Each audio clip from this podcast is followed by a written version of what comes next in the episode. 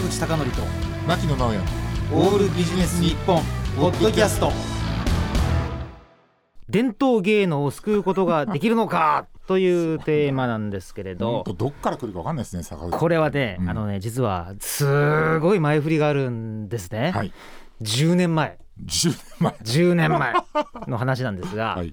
あのあるテレビの企画で、はいはいはい。なんとうん。芸能人をうん。コンサルティングできないかという依頼がありまして、でこれはですね、こう私に声かかる前に何人ものコンサルタントに声をかけたんですが、はいはいはい。次々断られてああなるほど。それはわかりますよね、うん。だってテレビの画面でうん。自分がなんか言う、うん。芸人さんがなんか答える、うん。コンサルタントが答えきれない、ううんわーこれめちゃくちゃ面白いけど、うん。会社としてはうん。明らかにこれマイナスです。明らかに何のいいこともない。確かに。何のいいこともないからもう断り続けてうん前にね私の前にね2人の人はうん。まあ快諾なさっていて最後の1人がいなかったのでうん。私がやっとアサインしたと。なるほど。でなんとうん。私がうん。コンサルティングすることになったのがうん。AKB の方とうん。えーとお笑いコンビの平成のぶしこぶしの2人。これは荷が重い。あまりにも荷が重いんですがへえーとその時えに与えられたお題がうん平成のぶしこぶしのお二人がいらっしゃいますよね。はいはいはい。ギャラの分配をどうすればいいか。これは困りまして。半分じゃないの？え？いや。半分じゃないでね私はそれをす言ったんです、うんうん。あのどんなにこうひ仕事の比重が、うん。あの偏ろうが、うん。半々がいいですと。うんうんうん。でそのようなあのコンサルティングになると思わなかったらしくて、うん。まあ多分どうせねなんか番組に出た量でしょ？とかいうのを期待なさってたようなんですけど、いや本当にねこれは逆にあのやる気を高めるためにも、うん。やっぱりコンビ一緒になってやらなきゃいけないんだっていうことをうん。私が熱く語ったらなるほど。すごくあの受けが良くて。はい、であの他のねコンサルの方はあの芸能人の方から「いやそんな無理っすよ」とか言われて状況としては苦しかったんですけど、うんうんまあ、私だけはまあうまくですね、まあ、乗り越えたっていうのがあったんですね。でそのまあたまたまそれを見ていた方がうん。いろんな番組にお呼びいただくことになったんですけど、うんうんまあ、それが繰り返し10年前です。はいはいはい。さて、はい。えー今から時間が進みますが、はい。えー、と1年前、はい。2020年うん。なんですけど四国のテレビ局に出た時があったんですね、はいはい。いですか？それもなんかずっと前に僕の姿を見ていただいた方がお呼びいただいたんですが、えー2020年と言いましたらもちろんコロナ禍はいはい。ですね、うん。コロナ禍でまあちょっとまあ経営コンサルタントから見てどういうことした方がいいのかっていうのを見てくださいといった対象がうん。なんと、はい。えー伝統芸能舞台の方なんですね。で伝統芸能っていうのは当然ですが舞台に立って、うん。ね、お客様に見てもらって、でお客様から報酬もらうということで成り立ってるわけですが、コロナ禍で、はい。コロナ禍で舞台がないと。うん。これどうすればいいんですかっていうのがテーマだったんですね。いやこれ結構深刻です深刻、うん。でうん、まあ、これ聞いている人は経営コンサルタントって経営コンサルでしょって思うかもしれませんけど、うん。コンサルタントの分野ってめちゃくちゃく細分化してるんですね。そうですね。ね。うんうんうんだからいわゆる全体的な経営コンサルっていう人ってねそんないないんですよ、うんうんおっしゃる通り。うん。まあ、なんかねなんか企業のなんか地図を書くような人はいても、うん。本当に細分化して全部分かってる人いないんですよね、うんまあとはいえ賞ですからね。うん。賞、でもう一回場面を設定します、うんはい2020年、はい。コロナウイルスでなかなか舞台がないはい。中で、うん。伝統芸能の人がいかにこう飯を食っていくか、うんうんうん。さあ牧野さんとはどう答えますか、えーやっぱりそういううん。去年でしょ？去年でね。って考えそうそうると。やっぱり私が、まあ、動画とかどうですかって言ったら、うん。それはちょっとブレてますと。で何他にな 何がありますかね、おいおい。うん。その答えをしよううん動画がダメなんうんうだん、生中継とかも動画？あそうですね。あとは生中継とかありますよね、うんうんうん観客なしでね、生中継ね。生中継。それもブレてる感じがすると。あ。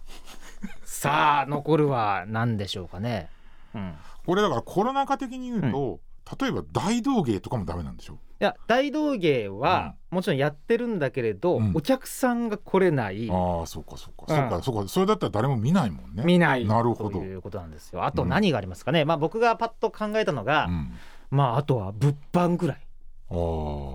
ですよね。例えば写真集売るとか、まあ、あるいは何ですか？まあグッズ売るとか、うん。まあありますよね。まあなんだったら例えばそういうふうな伝統芸能なんでまあいろんなお召し物とかもあるかもしれないし、そういうのを売る、うん。ブレてると。ブレてるんだよ。って。さああと何あるんですか？いやいやいやいや、うん。あと何がある？うんあとは何でしょうかね。伝統芸能。伝統芸能。舞台がない。だけどうん。生活しないといけないと、うん。はい。何がありますかね。物販以外。物販以外。うん。そのえっと大道大道芸じゃないげ伝伝統統芸能をうんの個人講座とかはダメなあそうね。それ一つありますよね、うんそれを習いたい人に対して、のそうそうそう。あのーまあワントゥーワンでレうんうんうん。ッスンを行っていく、レッスンを行う。そしたらん。もちろんね大量の人を楽しませるっていう芸能とはちょっと筋違うかもしれないけど、うんうんうん少なくとも何人かの熱狂的なファンができるかもしれない。そうそうそう。私言いました。はい。ずれてんだよ。ちょっとねダメか。軸がって言われていや私ね実はね、うん。オンラインのヨガスクールがあるじゃないですか、でこれまでね全く近寄れなかった有名な先生が、うん。ワントゥーワンでね教えてくれる。これ素晴らしいじゃないですか、うん。で僕もそういう発想があって行ったんですよ、うん。ちょっと軸がぶれてんだよなって。言われたんですね、うん。で僕ねちょっと驚いてしまったんですが、うん。あのどうしたらいいって聞かれたから、うん。僕答えてるわけですよ。ね、そしたらその人が結論としてこう言ってたんですね。うん。ね今ねうん。大変だからといってうん。違うことを始めるのはおかしいと。おいおいなんだそれと。ちょっと待てと。ね。